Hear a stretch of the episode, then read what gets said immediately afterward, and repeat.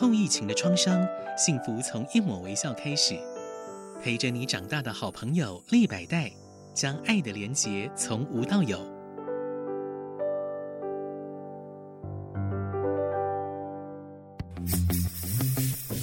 建筑人生，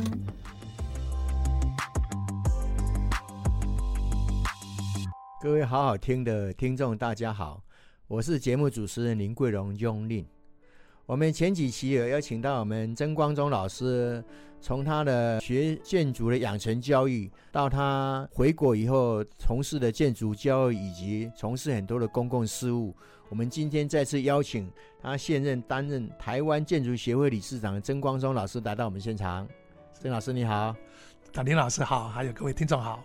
啊，我今天是以曾光宗理事长的呃身份来访问你，就是说你担任台湾建筑协会的理事长，对这个协会，你们稍微给我们介绍一下。是，好，我是去年的五月份哈，是也这也非常的荣幸了哈，可以担任了那个台湾建筑学会的理事长。嗯、那台湾建筑学会是创立于一九五九年哦，嗯、是，我很早哎，对，是非常早，嗯、比建筑师工会其实还要早。嗯，那我们那时候叫做中华民国建筑学会，是就是那个时候在创立那什么建筑学会的时候，主要的原因是。外交，嗯，因为那时候国民政府来到台湾，嗯，然后那个时候要参与在联合国的非常多的委员会嘛，哈、嗯，他就说非常多的一些事务，然后呢，就说由于那什么来到台湾了之后，我们要去参与国际事务，那其中在建筑的部分哈，我们没有一个团体，嗯。可以代表我们那时候的中华民国。是。好，所以那个时候就在外交部的扶持下，嗯、我们就成立了，就是中华民国建筑学会。嗯、然后我们就在那时候的第一任理事长是。的关颂声，嗯，然后像黄宝玉呀、啊，我们讲的修泽兰啊，是。通通这都是理事，哦、然后就非常匆忙的成立了这样子的一个团体，嗯、然后去参加国际性的会议，嗯、代表中华民国。是。然后有了这个团体了之后，我们就一直延续着到现在。嗯，中华民国的建筑界去参与世界的一些建筑的会议里头，当时建筑师工会都还没有成立呢。对，都还没有，所以还是蛮有眼光的哦。哈，对啊，嗯，所以那时候由于就是没有工会嘛，是，所以那个时候的政府就是行政院就说，哎，就在外交部的系统下，是，这就在我们建筑界里面就成立了这个学会。那后来才有工会，是，那。就是有了工会了之后，其实整个食物界就是由工会者来作为代表。是。那我们当初在在成立这个学会的时候，主要的任务哈，其实它有几个任务，一个是提升建筑品质。嗯。其实那怎么提升，就是建筑品质，这个应该是跟建筑实务者有关。对。还有促进建筑学术研究。是。这个就是跟建筑学术有关。那也意味着就是学校教育也有关系。对啊，这个是都都有关联性的。所以这就会变成说，我们刚开始在成立的时候，等于是那个时候的一个建筑学会，这就把实物跟学术通通结合起来了。嗯，那也一直追那什么延续着到现在。嗯，那我们这么长时间的，哎，除了这两大任务之外，还有没有其他的？啊，这就是这两个了。OK，嗯，对。那在那什么长期下来，我们有非常多的一些的工作，是其实一直都在进行的。嗯、当然哦，这后来由于在一九七一年啊的建筑师工会成立了，那所以实物的部分有很多的实物的工作就转到工会的那边。嗯、我们比较偏重于在建筑学术。嗯那我们的会员的里面，其实有老师跟建筑师啦。是，我们的会员的里面还是有非常多的建筑师啊，对对对，学生这也有。嗯、那我们的工作会是大部分都在以学术还有建筑教育者为主，像例如我们会出建筑学报，嗯，就是论文集了。是，好，那另外我们每年这都会。办理研究成果发表会，是，这就是我们一些研究成果再来加以发表。嗯，那我们也会评选建筑会士，嗯，好，就是我们把一些资深的一些建筑界的前辈，我们会选定成为会试，嗯，然后希望能来对我们的一个经验可以传承下来。嗯，那我们另外这也会办非常多的活动，嗯，所以我们的。的学会的里面，的长期下来有出版学报，还有我们另外有建筑杂志，嗯，我们都每一季都有出刊，有那么建筑杂志，一季出刊一期，对，所以有出版，有办研究成果发表会，是。还有办很多的一些的演讲的活动。那有没有接受一些政府机关的委托啊？做哪方面的这种鉴定，然后是评选的工作？有，有我们在学会里面的哈，我们有结构委员会。哦，是。那结构委员会的话，我们早期还有有接一些结构审查。是。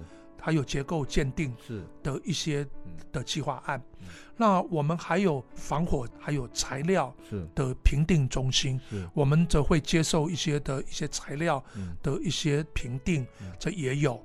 那另外我们也会接一些研究计划，就些政府的一些的一些研究委托案，他也会委托我们建筑学会这来做研究，所以。我们的建筑学会，它实际上是一个全面性的，嗯、那就说有参与的工作，实际上是非常的多，嗯、那也都成成为我们的学会到目前为止一直在从事的工作。嗯那你们每一季的那建筑学报，能够你们跟大家说明一下，里面每一期的那个内容啊，跟各位建筑师来分享一下。是我们建筑学报的这个的部分啊，这个是在那什么台湾的 TSSCI 的这个就是国科会所认定的优良期刊啊。是。那在这个学报的里面，我们都会针对不同的主题，就在建筑这个领域的里面啦，不管是建筑历史。建筑设计、建筑结构、建筑那个的设备啊，哦等等的，都是我们的论文可以接受的一些的的投稿的主题。嗯，所以在我们的建筑学报，等于是涵盖了所有我们建筑的里面的所有的议题。通通的都会涵盖。是，那我们建筑学报还会出专刊。是，有些时候会出一些特辑啦。嗯哼哼。例如说建筑教育特辑。是。例如说什么防灾的特辑。嗯。例如说结构的特辑。嗯。它这个这就成为了我们在学术界里面、学校里面的老师，嗯，他们要要投稿论文的非常重要的管道。是。对。所以等于你们这建筑学会是跟台湾的建筑教育界、跟台湾的建筑学校是最有接触的了。对，嗯，对。那我们现在啊，我当的理事长之后，其实也在思考一个问题哦。是。建筑学会我们长期下来，大部分都是跟学校是有关。是。哦，哎，可是呢，我们建筑界的议题其实还蛮多的啊。是。然后，然后且随着时间，它会改变，有不同新的议题则会出现。所以我后来也。做了一些思考，也做了一些的调整。嗯、像我们有一些委员会，是好，这都有一些的工作要做。嗯、那我就做了一些调整。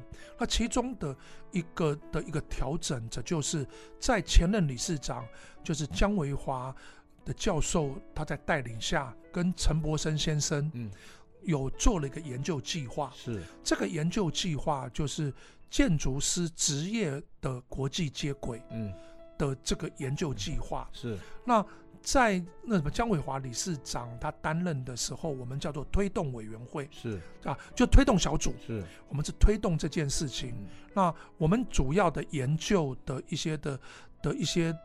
的内容是我们收集了全世界美国、日本、德国、法国的非常多的跟建筑师合约这有关的一些资料，是。还有相关的法令的收集完之后，我们希望台湾的一些的法令还有建筑师一些的一些合约可以跟国际一样。是。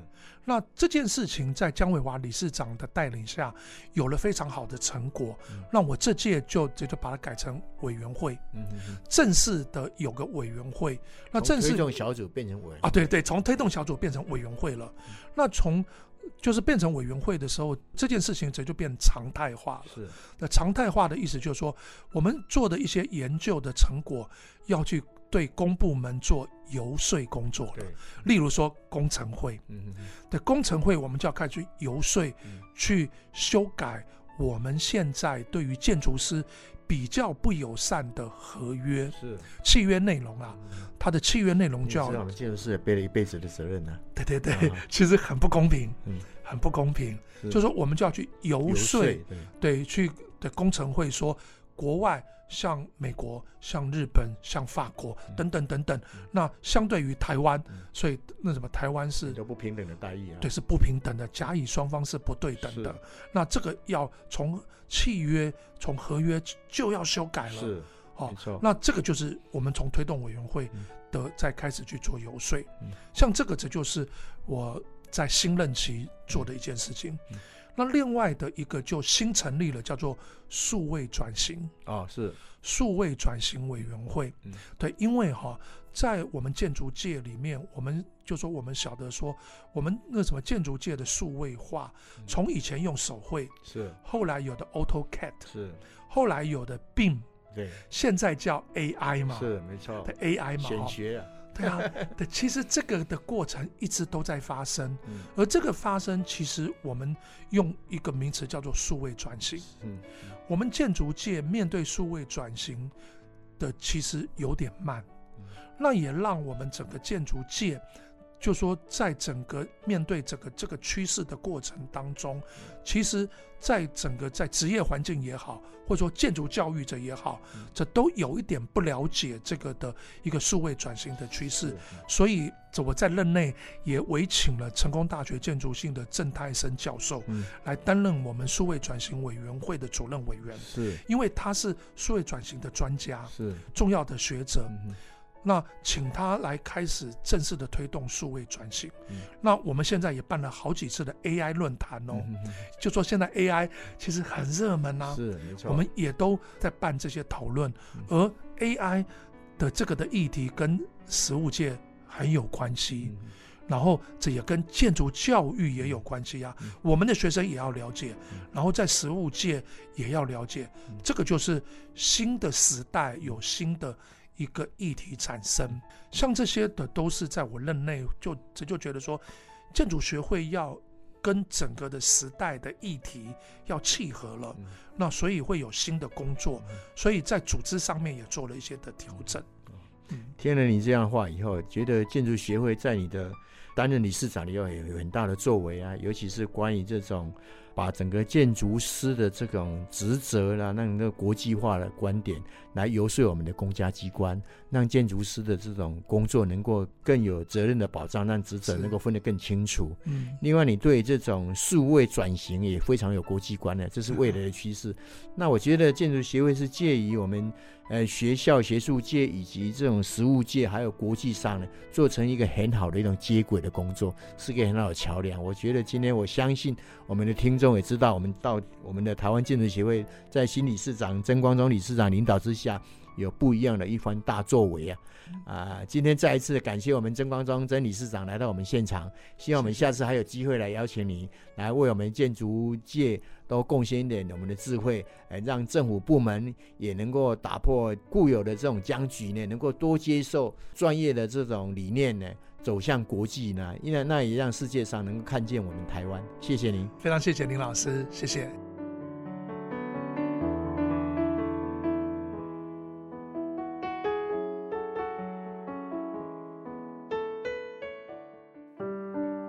后疫情的创伤，幸福从一抹微笑开始。